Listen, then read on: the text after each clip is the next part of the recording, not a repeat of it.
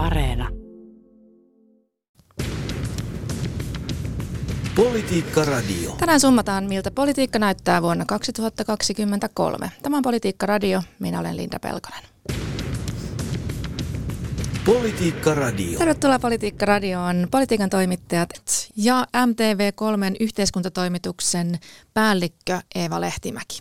Hyvää alkanutta vuotta. Tervetuloa Timo Haapala Iltasanomista. Ja hyvää niin ikään alkanutta vuotta. Ja tervetuloa Elli Harju Iltalehdestä. Kiitos kutsusta. Uuden vuoden aikaan ilmassa on usein uusia alkuja, toiveita paremmasta. Miltä näyttää vuosi 2023 Suomen politiikassa? Mikä tulee olemaan politiikan keskeisin teema tänä vuonna, Eeva?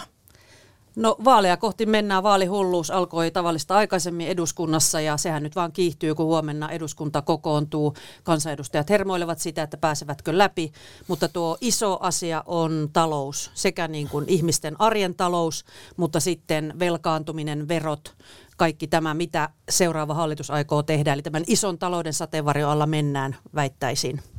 Jo, jos ei itänaapuri järjestä mitään yllätyksiä, niin ilman muuta julkinen talous ja yksityinen talous, inflaatio, sähköhinnat, ihmisten arkielämässä pärjääminen ja se vaikuttaa myös näihin vaaleihin, jotka leimaa tätä kevättä.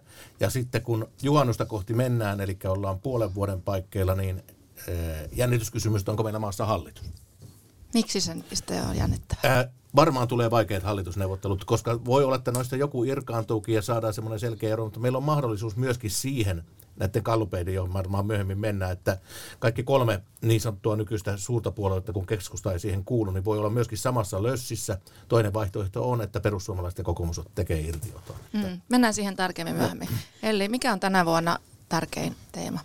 No komppaan toki edellisiä, että et, et julkinen talous, sen tasapainottaminen aivan varmasti, mutta sen lisäksi sota, kuten viime vuonnakin, niin kyllä kaikki, kaikki siihen liittyvää turvallisuus, NATO, inflaatio, energiahinta, niin, niin ne on, ne on varmasti semmoisia, jotka värittää vahvasti tätäkin politiikan vuotta. Että sodasta voi sen verran sanoa, että ulkopolitiikka, ja kuten nähtiin tässä NATO-hakemusprosessissa, niin siitä ei kauhean suurta riitaa, riitaa saada aikaiseksi, mutta voi olla, kuten Timo sanoi, että itänaapuri yllättää, ja sitten onkin seuraava hallitus todella ison kriisin, nopeiden päätösten edessä, mutta se ei ole sellainen aihe, joka jakaa suomalaisia politi- poliitikkoja ja puolueita tällä hetkellä. Niin, kuinka varmoja nyt voidaan olla sitten, että Suomi pääsee NATOon tänä vuonna? Siis mi, mitä varmuutta siitä, siis n, n, Turkkihan tässä on ja Erdogan tämä kysymysmerkki, siitä ei ole mitään varmuutta, mutta mä vähän rohkenen epäillä, että onko mitään varmuutta edes Unkarista.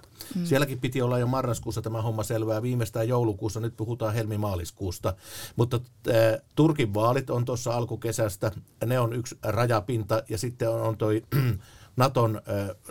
huippu, kesäkokous, huippukokous Vilnassa, niin äh, si, siinähän on nyt joku takaraja, mutta tota niin, eihän me voida tietää, eikä sitä näytä kukaan muukaan voivan tietää, että kyllä se on pelkästään Turkin presidentin Erdoganin päässä.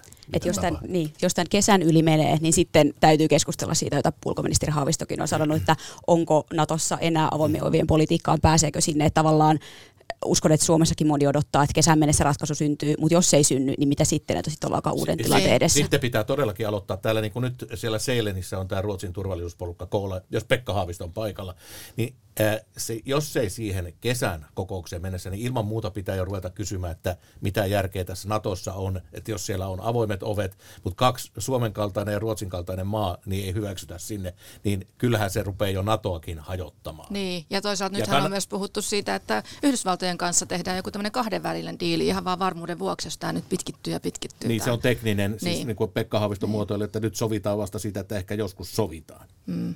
Kyllä, mutta mut Timo Haapala, mitä tarkoitat sillä, että, että naapuri saattaisi mahdollisesti jonkun yllätyksen tässä järjestää? No, Mikä jos, se voisi olla? Siis sehän voi olla ihan mitä tahansa maahan tästä rajarynnistyksestä alkaen kaikkiin näihin tota niin, Itämeren kaapeleihin ja muihin, niin kuin semmoista niin kuin presidentti Sauli Niinistö on sanonut, että voi tehdä kaiken näköistä kiusaa. Ja eihän me, mehän nähtiin, mikä järkytys meille kaikille oli tuo Nord Stream kaasuputken räjäyttäminen syksyllä tuolla Gotlandin vieressä, että siis kaikkihan on mahdollista, mutta eletään nyt toivossa, että mitä kummempaa ei tule. Ja sitten toinen asia, mikä tässä niin kannattaa panna merkille, mä vähän niin kuin jopa jonkunnäköisellä huolestuksella seurasin tota, Karjalan liittoa painostetaan nyt sillä tavalla, että ikään kuin Suomessa olisi tuettaisiin tämmöisiä Karjalaan kohdistuvia Venäjän sisäisiä separatistisia pyrkimyksiä, niin siitä saatetaan rakentaa ties vaikka minkä näköistä asetta. Eli kaikki konstit tässä Venäjän kalupakissa kannattaa ottaa huomioon. Ja siinä oikeastaan kaikki liittyy myös siihen, että miten tiivisti Venäjä on sitten tulevan vuoden Ukrainassa kiinni, mutta jos siellä jostain syystä tilanne helpottaa, niin sitten on aikaa kiusata kyllä suomalaisiakin. Hmm. No miten sitten nämä muut politiikan aiheet, ilmastopolitiikka, terveydenhuolto, tuleeko niistä todennäköisiä vaaliteemoja? Niin no ehkä näitä teemoja miettii, niin tämän talouden lisäksi varmasti suuri on just äm, energia, turvallisuus, sote, että et energiaosalta Suomellahan on aika hyvä tilanne, että jos Olkiluoto kolmonen saadaan vihdoin ko, niin kuin kokonaan käynnistettyä ja jos tuulivoimasuunnitelmat niin kuin edes puolillaan niin kuin onnistuvat, niin, niin aika hyvä tilanne on, mutta mä uskon, että sote on sellainen, se on niin kuin todella suuri ongelma ja se on myös... Ähm, jos miettii tämän kevään niin vaalikeskusteluja, niin osalle puolueista mieluisampi kuin toisille, eli esimerkiksi kokoomukselle ja perussuomalaisille, jotka niin kuin leikkauspolitiikkaa ajaa, niin aika hankala keskustella sotesta, että tavallaan miten tämä tämän vuoden alussa käynnistynyt sote lähtee liikkeelle, jos sieltä tulee pommeja, jos yhtäkkiä tietojärjestelmät alkaa hajota, syntyy jonoja, tulee tämmöisiä yksittäisiä kamalia tapauksia, niin kuin ollaan vaikka viime syksynä nähty jossain päivystyksissä tai synnytyssairaaloissa, niin, niin ne todellakin voi vaikuttaa tähän vaalikeskusteluun. Mm, niin kuin kuitenkin vaaleihin on vielä muutama kuukausi aikaa ja huhtikuussa, huhtikuun alussa, niin tavallaan mitä vaan ehtii vielä tapahtua, voi tulla joku yllättävä käänne ja sitten se voi ratkaista sen täysin sen vaalin vai mitä? Joka vaaleissa on joku tällainen niin yksittäinen iso uutistapaus, joka sitten kääntää, kääntää ja nostaa tiettyjä puolueita ja laskee tiettyjä puolueita, mutta nythän varmaan nykyinen hallitus aika epätoivon vimmalla, kuten on nähty, yrittää näitä kahta isoa kansalaisten arkea koskettavaa aihetta siivutat niin sanotusti vähän pöydältä pois, eli nämä energia- sähkötukipaketit. Siinä hallitus vähän niin kuin reagoi sitten opposition ja kansalaisten painostuksen vuoksi. Ja sitten tähän lisätalousarvioon yritetään leipoa näille hyvinvointialueille ehkä se 700 miljoonaa, mitä Kiuru, Kiuru haluaa. Eli tavallaan halutaan näyttää, että kyllä hyvinvointialueet lähtevät hyvin käyntiin, mutta jos siellä tulee vanhustenhoidon tai, tai nyt vaikka lastensairaalan tai minkä kanssa ongelmia, niin toki se nousee teemaksi. Mutta sitten on jahnattu kyllä niin kauan sitä sotea, että sekä toimittajilla että poliitikoilla voi olla vähän ö, taisteluväsymystä aiheen suhteen, mutta se on iso kysymys. Ja alueen vaalithan mentiin vähän sammutetuin lyhdyin. Poliitikot lupasivat ihan niin kuin takkilevällä, että kaikki paranee ja terveyskeskukset pysyy ja nyt jo nähdään ensimmäisiä leikkauksia sitten tuolla alueella. Tämä tuntuu aika ristiriitaiselta, että ollaan niin kuin, osa poliitikoista on niin kuin tekemässä leikkauslistoja ja nyt pitää saada velkaantuminen taittumaan nopeasti ja niin edelleen. Sitten toiset haluaa panostaa terveydenhuoltoon. Tuntuu, että tässä on niin kuin aika erilaisia teemoja. Mä palaan vielä tuohon soteen, kun tuli mieleen, että siis äh, mehän ollaan itse asiassa vaaleja kohti menossa äh, neljä vuotta sitten tämä hoitajamitoitus saattoi ratkaista koko vaalit, koska kokoomus oli ainoa puolue, joka ei pitänyt järkevänä tätä hoitajamitoituksen ulottamista 0,7, eli seitsemän hoitajaa per kymmentä vanhusta kohden.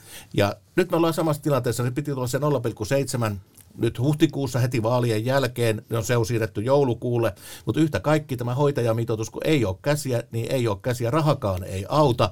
Ja kun meillä on sitouduttu nyt tähän hoitajamitoitukseen, se on tarkoittanut esimerkiksi täällä pääkaupunkisella ympäri Suomea sitä, että meillä on vanhuksille hoitopaikkoja on tyhjillään, mutta koska niitä ei voida täyttää juuri tämän hoitajamitoituksen mm. takia, niin neljä vuotta sitten käytiin tämä sama keskustelu. Minä veikkaan, että sama keskustelu käydään näissäkin vaaleissa, mutta ratkaiseeko se vaalit nyt tällä kertaa? Mm. Siihen en usko, koska meillä on jo hyvinvointialueet voimassa, mutta onhan, ja eikä siitä pääse mihinkään, että jos tuolla ihmiset makailee käytävillä eikä pystytä ottaa vastaan esimerkiksi niin kuin nyt vuodenvaihteessa tilanne oli täällä pääkaupunkiseudulla ja esimerkiksi Tampereella Turussa, niin aivan täysin kriisissä, pahin kuin Suomen historiassa koskaan. Niin tämä on hankalaa politiikasta, kun ollaan, asetetaan joku tavoite, oli se sitten 0,7 hoitajamitoitus tai oli se sitten, että ollaan hiilineutraalia ilmastotavoitteita 35 mennessä tai jotain, että sitten jos ei niihin päästä? Että mikä on se konkretia, millä niihin mennään, koska nythän ympäristöjärjestöt on haastanut Marinin hallituksen ihan oikeuteen, koska he ei ole saanut näitä omia tavoitteitaan tehty. Et, et nythän me kuullaan ihan hirveästi tämmöisiä lupauksia, vaalilupauksia puolueelta, mutta mut sitten ehkä se on meidän toimittajien tehtävä myös haastaa sitä, että miten te oikeasti tämän toteutatte.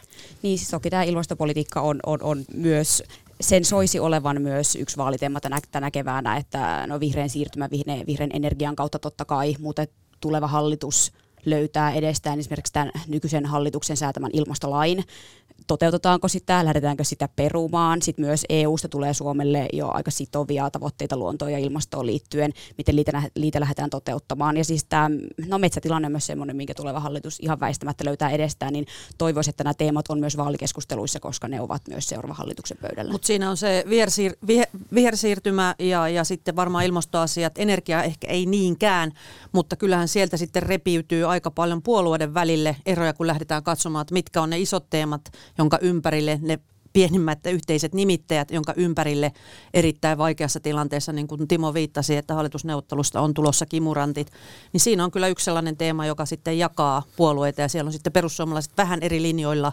kuin moni muu puolue, eikä SDPkään ihan noista ilmasto tavoitteista on kukaan ottanut niin kuin selvää, että millä puolella se SDP oikein on. Mm, ja yksi toinen asia, joka tässä niin kuin vanhana ironisen huumorin ystävänä naurattaa, kun on, puhutaan aina, nyt meillä on ollut tämmöinen vihervasemmistolainen hallitus ja puhutaan tästä tulojakopolitiikasta, että suositaanko köyhiä vai ei, niin nyt meillä on niin tässä katsoa tämmöistä kolme asiaa, esimerkiksi nämä äh, koronatuet, joita jaettiin, niin siis puhun tästä, että ostetaanko ääniä vaaleissa. Koronatuet jaettiin, niistä, niistä meni hyvää tuloisille, koska ei pystytty äh, oikein priorisoimaan. Nyt meillä on aivan sama kehitys tässä sähkötuissa menossa sinne, että äh, sinne menee tämä hallitus, nythän tällä viikolla niistä pitäisi päätös tulla, niin tuetaan vähän niin kuin, kun sitä ei pysty jakamaan, niin tuetaan myöskin ökyrikkaiden vapaa-ajan-asuntoja. Ja sitten joulukuussa tuli tuommoinen ylimääräinen lapsilisä, varmaan joillekin tarpeeseen, mutta veikkaa, että osa meni kyllä tuonne uuden vuoden raketteena taivaan tuuli. Politiikka Radio. Tänään käydään läpi sitä, että miltä näyttää politiikan vuosi 2023 ja täällä studiossa sitä pohtimassa politiikan toimittajien raati Eeva Lehtimäki MTV3, Elli Harju Iltalehdestä, Timo Haapala Iltasanomista ja minä olen Linda Pelkonen. Tässä viime viikolla julkaistiin Ylen Gallup. Perussuomalaiset meni SDPn ohi. Niin miksi, Timo? Totta, se, oli, se ei ollut minkäännäköinen, se oli nähtävissä jo pitkin syksyä, koska tässä on ää, ensinnäkin totta niin, perussuomalaisten kannattajakunta, se on sitoutuneempaa kuin aikaisemmin nyt. Ja sitten tosiaan niin kuin demareiden suhteen, niin STPllä on vähemmän niin sanottuja duunarikannattajia tällä hetkellä kuin perussuomalaisilla. Oli vain ajan kysymys, että perussuomalaiset ohittaa. Se enkä ole ainoa tässä, aika moni asiantuntijakin ollut laskenut tämän etukäteen, että ne kaikki suuntaviitteet on ollut tähän suuntaan. Ja nythän meidän pakko kysyä sillä tavalla, että kokoomus tuli tässä viimeisessä Ylen kallupissa prosenttiyksikö alas, perussuomalaiset nousi huomattavasti, että joudutaan ihan oikeasti kysymään semmoinenkin kysymys, vaikka se ei kuulosta niinkään semmoiselta kovin, miten minä sanoisin, asiaan kuuluvalta tietyissä piireissä, että voiko olla semmoinenkin mahdollista, että perussuomalaiset on vaaleissa suurin puoli.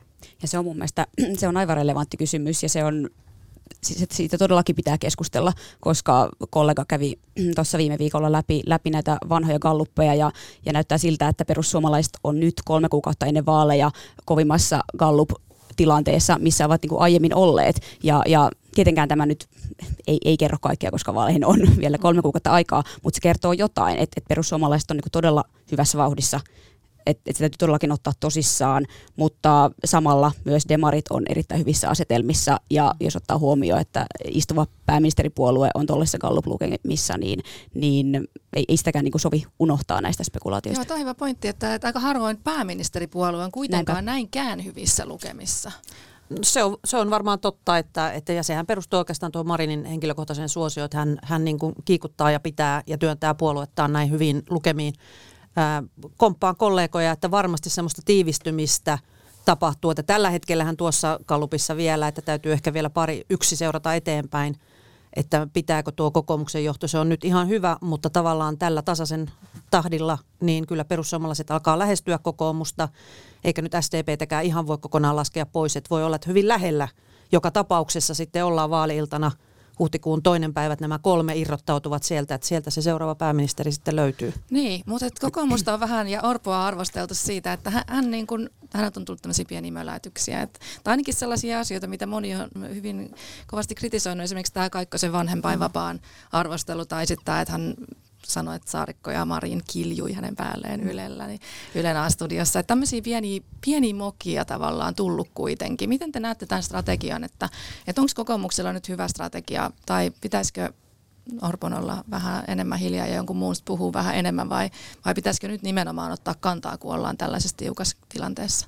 No sehän on selvää, että kaikissa vaalitenteissä ja mitä lähemmäs kevät tulee, niin nimenomaan Orpo on se ykköskohde kaikille, että mäiskitään joka suunnasta ja nyt sitten kysymys on, että mikä on sitten Orpon tavallaan se pääkohde, ketä hän lähtee haastamaan vai ottaako sitten nyrkkeilysakkina niin kuin iskuja vastaan vastaa joka puolelta ja miten se kantti kestää. Että kyllä ne kiljuvat naiset sieltä löytyy sitten niin. tenteistä ympäriltä ihan, ihan saletisti. Ja kovempaa, kovempaa tullaan kuin vielä näissä ensimmäisissä kohtaamisissa, että, että Orpohan ei aina ole parhaimmillaan tämmöisissä isoissa keskusteluissa – että on ehkä sillä lailla, ei ole sen tyyppinen poliitikko, että on, on aina hyvässä iskussa. Mutta on tavallaan samantapainen asetelma, jos sanotaan nyt, että toissa vaaleissa siis keskusta oli Kallup-johdossa ja, ja viime vaaleissa SDP ja molemmilla kerroilla, kun vaalit lähestyy ja Kallup näyttää hyvältä, niin tavallaan yritetään vähän äh, olla hissukseen. No, joo, näin on, näin on mutta tota, niin, äh, Orpo puhui kiljumisesta ja Orpo vähän sotki sanoja tuossa Kaikkosen isyyslomassa, mutta huomattavasti, huomattavasti, kerta kaikkiaan todella huomattavasti kovempi puheenvuoro oli, vaikka mainostankin nyt hiukan omaa lehteä iltasanominen, Orpon haastattelu meillä viikonvaihteessa, jossa hän paalutti tulevia hallitusvaihtoehtoja ja sitoutui erittäin voimakkaasti perussuomalaisten kanssa tehtyyn yhteistyöhön, josta pillastuivat demarit, sieltä kaivettiin tuomiojaa myöten kaikki, tuomioja ei ole enää vaaleissa ehdolla, Lindman äh, menetti proppunsa ja kaikki muut, että ikään kuin Orpo ei olisi saanut sanoa sitä, että hän ihan oikeasti oikeistopuolueen puheenjohtajana pyrkii porvarihallitukseen. Tästä tulee vielä tämän niin kuin, kaksi ja puoli kuukautta jatkuvan niin kuin vaalisähellyksen kovimpia keskusteluita tästä nimenomaan, että Orpo on erittäin voimakkaasti sitoutunut perussuomalaisten kanssa tehtävää yhteistyöhön, ja vastaus on ollut hyvä, koska Purra on myös totta kai sitoutunut yhtä lailla, koska Purralla tämä on vielä perussuomalaisilla vielä kaksi kertaa tärkeämpi, koska he eivät pääse hallitukseen missään nimessä ilman kokoomusta.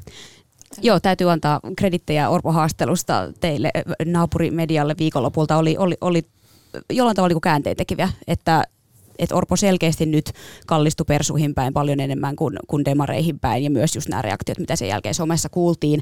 Ja kiinnostavaa on nyt nähdä, miten kallupeissa sitten Purra ja Orpo asemoituu yhdessä. Ja toisaalta meidän toimittajien tehtävä on kyllä kysyä sitten ne kysymykset, jotka erottaa näitä kahta puoluetta, esimerkiksi EU-politiikka, maahanmuutto, ilmasto, ehkä leikkaukset, mihin niitä kohdistetaan, että tavallaan saadaan myös sitten oikeasti vastauksia siihen, että millaista se yhteinen politiikka voisi olla tai Tuosta olisi. niin otan jo yhden eron, nimittäin esimerkiksi toi kokoomus ajaa vaihtoehtobudjetissa on leikkauksia ansiosidonnaiseen työttömyysturvaan, eli 200 päivää ja porrastus. Mä en ole ollenkaan varma, että perussuomalaiset lähtee tähän tavoittelemaan. Jätetäänkö me nyt Ylen rahoitus käymättä vai ei, mutta sekä perussuomalaiset että Ylehän leikkaisi vaihtoehtobudjeteissa myös Ylen rahoituksesta kolmanneksen pois. Niin kokoomus ja perussuomalaiset niin, molemmat. Niin kokoomus perussuomalaiset. Mutta siis Eva. Ja sitten kaksi pointtia, että sekä Purra että varsinkin Orpo voivat myös vedota siihen, että tällä hetkellä kun MTV kysyy tämmöinen perinteinen kysely näiden puolueiden piiripäättäjille, niin siellähän oli tapahtunut hyvin selkeä keikahdus vuoden takaisin, eli vuosi sitten oli vielä kokoomuksen suosikki hallituskumppani oli SDP, ja nyt se on selvällä marginaalilla. Perussuomalaiset, ja myös perussuomalaiset kokee ymmärrettävästi, että, että kokoomus olisi heille mieluisin hallitus kumppani. Mutta tuo verot kannattaa tässä nostaa. Ansiosidonnaisesta jo puhuttiin. Hetken ehdin kuunnella perussuomalaisten tuota, talousohjelman julkistusta. Kokoomushan tulee menemään vaaleihin erittäin kovasti tällä ansio, ansiotuloverotuksen laajalla keventämisellä, isoilla summilla. Nyt perussuomalaiset sen verran linjasivat, että että kyllä, veronkevennykset käy, mutta ei alussa. Eli he korostavat sitä, että lähdetään ensin tekemään näitä muita sopeutustoimia, sitten voidaan keskustella veronkevennyksistä. Eli tässäkin sitten on vähän niin kuin sävyeroja kokoomuksen ja perussuomalaisten välillä, mutta ei niin merkittävää kuin esimerkiksi miten SDP todennäköisesti tulee suhtautumaan merkittäviin kaikille tuleviin ansiosidonnaisen tai ansiotuloverotuksen kevennyksiin. Tämä on tosi kiinnostava asia tämä perussuomalaisten talouslinja, koska sehän on muuttunut tosi paljon niiltä ajoilta, kun Timo Soini johti puoluetta ja sitten, että et kun vertaa vaikka näitä ohjelmia, Timo Soinin johdolla tehty ohjelma ja sitten se ei ole Jussi halla johdolla tehty ja sitten tämä Riikka Purran johdolla tehty, niin, niin niissä on tosi isot erot. Se on selvästi puolue mennyt pikkusen talouspoliittisesti oikealle ja se on jännä nähdä, että kuinka paljon heillä sitten vielä on niitä kannattajia, jotka sitten on talouspoliittisesti vasemmalla. Et ja kuinka paljon tätä talouskeskustelua, sit kuinka paljon se hallitsee näissä vaaleissa. Sitten niin, se on tavallaan se, että jos me ollaan menossa kohti taantumaa, ihmisillä on ne isot laskut edelleen, ostovoima heikkenee, osa pelkää jo työpaikkojensa puolesta, niin kyllä siinä aika kovapäinen poliitikko sitten pitää Orponkin olla, jos se sitten rupeaa räpsimään hirveitä leikkauksia esimerkiksi juuri tämmöisiin perussosiaaliturvaan siinä tilanteessa, kun osa ihmisistä ehkä tipahtaa sitten töistä töistä pois, että sen sitten perusteleminen ja sen pelkän kurjuuden lupaaminen, että onko sekään sitten aivan se voittava, voittava ratkaisu, että voi olla, että siinä tulee sitten jotain välimuotoja jopa kokoomuksella. Niinpä. Joo, ja tota, jännä kyllä nähdä se, että, että miten, miten niin kuin perussuomalaiset ja kokoomus löytää sen yhteisen sävelen näissä esimerkiksi EU-kysymyksissä, kun perussuomalaiset kuitenkin on edelleenkin. He on siis kesällä julkaissut ulko- ja turvallisuuspoliittisen ohjelman, jossa ei puhuttu mitään EU-erosta tai euroerosta, mutta Riikka Puuran jälkeenpäin kuitenkin kommentoi, että, että edelleenkin tämä 2009 vuoden, 19 vuoden linjaus, eli pitkällä aikavälillä Suomen tulisi perussuomalaisten mukaan irtautua EUsta ja eurosta, että se on edelleenkin voimassa. Heillä on niin kuin hyvin erilainen tämä, tämä EU-politiikka kuin mitä muilla ja varsinkin mitä kokoomuksella. Ja sitten toinen iso asia ei kai, on... Ei kai perussuomalaisilla ole missään vaatimuksissa, että pitäisi erota EUsta. Uh, pitkällä tähtäimellä kyllä. Mutta varmaan tuleeko menemään niin, että tavallaan sitä ei tulevalla vaalikaudellakaan edistettäisi aktiivisesti ja tällä tavalla löydetään se yhteinen, yhteinen tie sitten EU-politiikassa? Ja totta, siis kysymyshän tulee näistä yhteisrahoituselementeistä, että meillähän tulee, jos seuraava elpymispakettia valmistellaan se tulee, mutta käsittääkseni perussuomalaisten siunaukseksi se menee vaalien yli, sikäli kuin mm. olen ymmärtänyt. Eihän kokoomuskaan siihen suhtaudu niin. mitenkään myönteisesti, no, että siinä ei ole niin, samalla linjalla. Eikä loogista ollut se kokoomuksen käyttäytyminen edellisen tuki tukipaketin kanssa, Ei. että, mm. että tota, siinä on ehkä sitten pelivaraa. Mutta mä en tiedä, onko kukaan spekuloidu sitten sitä, sitä vaihtoehtoa, että jos se hallituspohjan muodostaminen onkin ykkösen kanssa vaikeaa, niin sieltä putkahtaakin sitten – jos nämä kolme suurta olisivatkin sitten niin kuin sumpussa, että sitten hallituksen pääministeri olisikin joku muu kuin tota vaalien voittaja. Siis sehän on, tätä keskustelua Suomessa käydään. Suomessa ei käyty minkäännäköistä keskustelua nyt, kun mennään esimerkiksi Ruotsin tilanteeseen ja katsotaan Ruotsin vaalien jälkeen, että siellä ei suinkaan ole vaalien voit, niin kuin siellä on Ruotsissa, niihin ei kannata mennä erilainen järjestely, mutta Suomessa ei ole puhuttu vähemmistöhallituksesta, mutta nyt saattaa tulla semmoinenkin tilanne eteen, että jos perussuomalaiset olisi suurin puolue ja tehdään porvari vaihtoehto, niin saattaa olla, että Orpo on siinäkin tapauksessa pääministerikandidaatti, vaikka olisi toiseksi suurimman puolueen ehdokas. Kuten sanottu, niin perussuomalaisille ainoa tie hallitukseen on kokoomuksen kanssa. Mitään muuta tietä ei ole, jos enemmistöhallituksesta puhutaan.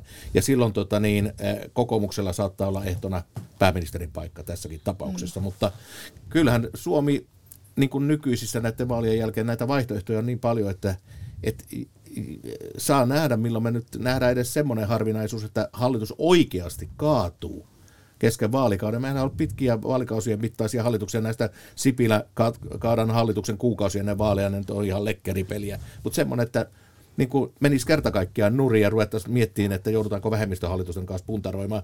Tämmöisiä vaihtoehtoja saattaa olla meillä tulevina mm. vuosina edessä. Ja sitten se, että joka tapauksessa kolme suurta ovat ehkä aika lähellä tai tuon hallituspohjan muodostaminen on aika vaikeaa, niin sittenhän se avaa kyllä pelinpaikkoja noille pienemmille puolueille, eli mistä haetaan vähän semmoista tietyn, vär, tietyn väristä niin kuin tukea tukea, niin se avaa sitten pelin, pelin paikkoja noille ihan pienille Apropos, puolueille. minä käytän tilaisuutta hyväkseni, koska tässä keskustelussa ei kukaan puhunut sanakaan vielä Suomen keskustasta. No olin juuri sanomassa, että et, et, et sanotaan näin, että hallitusta, oli, hallitusta voisi olla vähän helpompi muodostaa jollain kokoonpanolla, jos keskustalla menisi paremmin, mutta tässä on nyt pitkin vuotta tai syksyä, viime syksyä puhuttu, että onko se nyt 13 prosenttia vai millä on 14 prosenttia, millä keskusta voisi lähteä hallitukseen. Mutta jos en tiedä lähtevätkö silläkään, että, että jos tavallaan keskusta on täysin out hallitustunnusteluista, niin, niin, niin se tekee kyllä työn hankalammaksi. Ja, ja just tämä Orpon haastelu viime viikonlopulta niin, niin, ö, tekee myös kapemmaksi sitä tota, kokoomuksen ja Demarien tuleva yhteistyön. Niin mä sanon vaan, että siis porvaripohja voidaan, voidaan muodostaa kyllä ilman kepuakin. Se on siis aivan todennäköisesti, jos perussuomalaiset ja kokoomus on suurin. Mutta tota niin, tämä keskustan reaktio näihin hallituspuheisiin on mielenkiintoinen, koska nyt jotenkin tuntuu, että ne lyhdyt on tässä keskustelussa pyritty sammuttamaan. Ainakaan Annika Saarikko ei ota mitään osaa. Minun muistaakseni vain puolueen varapuheenjohtaja Markus Lohi, eduskunnan sosiaali- ja terveysvaliokunnan puheenjohtaja, on linjannut, että alta 15 prosentin keskustelua ei pidä lähteä hallitukseen, mutta luottaako tähän keskustaan mikään, kun mä muistan silloin 2011, jolloin Jyrki Katainen teki hallitusneuvotteluja ja sitten äh, teki tämän äh, hirvittävän sixpackinsa, josta ei kyllä ole lapsille kertomista, mutta ne hallitusneuvotteluthan kaatu yhdessä välissä. Niin kokouslaiset soitti silloin kepulaisille, jotka olivat tuolla ravintola Töölönrannassa juhlimassa vaalitappiotaan ja olivat ilmoittaneet Mari Kiviniemen johdolta, että he ei lähde missään nimessä hallitukseen. Yksi soitto, joo, kyllä me voidaan tulla. No, se oli vihreiden tilanne oli silloin kanssa päällä ja sitten ne oli jo valmiita lähtemään sinne, mutta sitten niille sanottiin, että no ei, sori vaan, ei tarvikaan. Ja ainakin taustakeskusteluissa kokoomuslaisethan sanovat ihan suoraan, että toivovat tietyltä tapaa, tapaa että keskusta kannatus virkistyy, eli menisi sille reippahasti sen yli 10 prosentin, eli olisi edes se pelimerkki sitten siellä kiristyksessä ja, ja uhkailussa ja, ja asioiden sopimisessa, että se keskusta voisi olla jossain kokoonpanossa yksi mahdollinen myös hallitukseen tulija. Mutta se on kiinnostavaa tosiaan, kun tarvitaan todennäköisesti kokoomus ja perussuomalaiset ei hirveän helposti kahdestaan, tai tuskin saa ihan niin hyvää vaalitulosta, että pystyy kahdestaan muodostamaan hallitusta. He tarvitsisivat KDn ja RKPn kaveriksi, mutta RKP-eduskuntaryhmän puheenjohtaja Anders Adlerkreutz totesi viime viikolla, että hän, hänen mielestään PS-yhteistyö olisi hyvin vaikea ja, ja että pitäisi aika paljon pakittaa aika monesta tavoitteesta. Me, me ruvettiin kaikki nauramaan. No, RKP on, va, eikö, eikö se ole varma, varma hallituskumppani, että, että tota, ehkä mä ainakin ajattelen Joo. vielä näin. Vielä näin. Mutta onko, kun mä ajattelen, että RKP on kuitenkin arvoliberaali ja perussuomalaiset on hyvin arvokonservatiivinen puolue ja aika moni puolue on myös niin kuin RKP-kokoomus sitä mieltä, että, että kyllä niin kuin Suomi elää viennistä, me ollaan vientivetoinen maa, niin sitten siinä vaiheessa tämmöiset niin EU-kriittiset puheenvuorot. Toisaalta sitten taas Orpo on sanonut, että kokoomus ei lähde hallitukseen, joka ryhtyy peruuttamaan ilmastotoimista. Että kuka tässä nyt lähtee tinkimään mistäkin, kuka lähtee syömään sanojaan toisiinsa? Orpohan on jo peruuttanut näistä ilmastopuheista ja tuossa oli niin selkeästi nyt paalutettu tässä Iltasanomien haastattelussa, että tällä hetkellä näyttäisi näillä tuloksilla, että se perussuomalaiset on kokoomuksen ykkösvaihtoehto RKPlle nämä kysymykset, mitä sanoit, ovat kiistatta vaikeita, mutta toisaalta heille on tärkeää pysyä vallassa. Heille oli aika kauhistus se yksi neljän vuoden niin kuin oppositiokausi, eli sitä kautta turvataan ruotsin kielen asema, mutta ei se ihan helppoa ole. Mutta sehän voidaan sitten katsoa, että ketä sinne hallitukseen lähtisi, että ehkä löytyy taas sellaisia RKP-läisiäkin, jotka aatteellisesti sitten istuvat sinne Kyllä kokoomukseen ja PSN kylkeen. RKPssä käsittääkseni jonkunnäköistä sisäistä keskustelua on virinnyt myös siihen, että onko puolue mennyt jo liian vasemmalle. Eli tätäkin keskustelua käydään siellä keskustelussa, mutta pätkärealismia, jonka haluan tässä huomauttaa nyt. Heti aprillipäivän jälkeisenä toisena helmikuuta ovat nämä kuuluisat eduskuntavaalit. Ennakkoäänet lävähtävät pöytään kello 20. Ja siitä noin puolen tunnin sisään niin kaikki vanhat puheet, mitä on parin kuukauden aikana käytetty, niin ne pesuveden mukana valuvat täältä, missä se vaaliväittelytilaisuus silloin onkaan, tai tulosilta-tilaisuus. Ja sitten tilanne onkin uusi. Hmm. Me elämme siihen maanantai-aamuun ja sitten lähdemme sillä tavalla, että kukaan noita vanhoja puheita muistelee. Tilanne on lukujen valossa uusi ja kaikki on mahdollista. No onko sinipuna mahdollista? On sekin, on mahdollista. sekin vielä mahdollista. mahdollista. Mm. Mutta sitten se, että onko Marin se, joka vie sitten SDP veisi sinipunaa, sitä taas epäilen. Eli hän tuskin ainakaan valtiovarainministerin salkkua, jos SDP olisi kakkosena, niin sitten on vaikea nähdä. Että hän Olisiko sitä sitten ulkoministerin salkku hänelle sitten mieluisampi? Et jotenkin luulisin, että sieltäkin kuitenkin löytyisi jokaiselle jotakin. Niin, tai sitten hän tekee tota niin, vuosimallia 2003 olevat Paavo Lipposet lähtee eduskunnan puhemieheksi. Ja vi, minua viisaammat sosiaalidemokraatit, minähän olen lievästi sosiaalidemokraatti, niin ovat sanoneet, että se tarkoittaisi myös sitä, että Sanna Marin on hyvin kiinnostunut sittenkin tasavallan presidentin ehdokastehtävistä, eli tätä, tätä, tätä korttia ei kannata haudata, vaikka hän on miten kieltäytynyt. Niin, eikö tämä oli muuten aika yllättävä tämä Ylen hiljattain julkaisema presidentti Gallup, eli siellähän oli Pekka Haavisto siis ihan huimassa 25 prosentin kannatuksessa ja toisena Olli Rehn 14 prosenttia, kolmantena Mika Aaltola, ulkopoliittisen instituutin johtaja, eli politiikan ulkopuolelta. Marin ja Jussi halla neljäntenä. Kuka niin. on seuraava presidentti, Elli? Eh, ehkä jätän niin tämän veikkauksen vielä sanomatta, mutta se mikä noissa kallupeissa näkyy ja mitä uskon, että, että mikä teema siellä näkyy korostuvan on se, että tämmöiset niin sanotut sanon, NATO-naamat äm, nousee, eli, eli ihmiset, jotka on pystynyt profiloitumaan ulko- ja turvallisuuspolitiikalla. Siellä on Stubbia, siellä on Kaikkosta, Haavistoa, halla mm, varmasti vielä jotain muitakin, on Aaltola toki, mutta, mutta ehkä no, sitä en tiedä kuinka, kuinka tota, todellinen hän nyt todellisuudessa siellä loppupeleissä, mutta, mutta tämmöiset kasvot korostuu ja se ei tavallaan tiedä sitten taas Olli Reenille kovin hyvää. Ja tuota, niin toi Aaltolahan on, niin kuin hän on kieltäytynyt ihan selkeästi. Häntä ei pitäisi käyttää noissa mittauksissa ollenkaan, koska kysymys on nollasumma peli, eli hän syö sitten joltakin toiselta relevantilta ehdokkaalta niitä ääniä. Mutta mä en suhtaudu vieläkään äh, tähän presidenttikisaan kovin niin kuin, vakavasti ennen kuin nähdään, mikä hallitus meillä on. Tämä seuraava hallitus eduskuntavaalien jälkeen ja vuoden päästä ollaan, siis vuoden päästä käydään presidentinvaalien ykköskerrosta. Ja lujaa. Mutta se asetelma muodostuu vasta ensi syksynä, kun puoluekokoukset pääsee nime, nimeämään nämä ehdokkaat, niin sitten katsotaan, ketä on hallituksessa nämä, nämä niin kuin Elli sanoi, nämä NATO-naamat. Nekin ehtii vaihtua ja tota, niin Pekka Haavisto esimerkiksi siinä on todennäköisesti oppositiopuolueen kansanedustaja.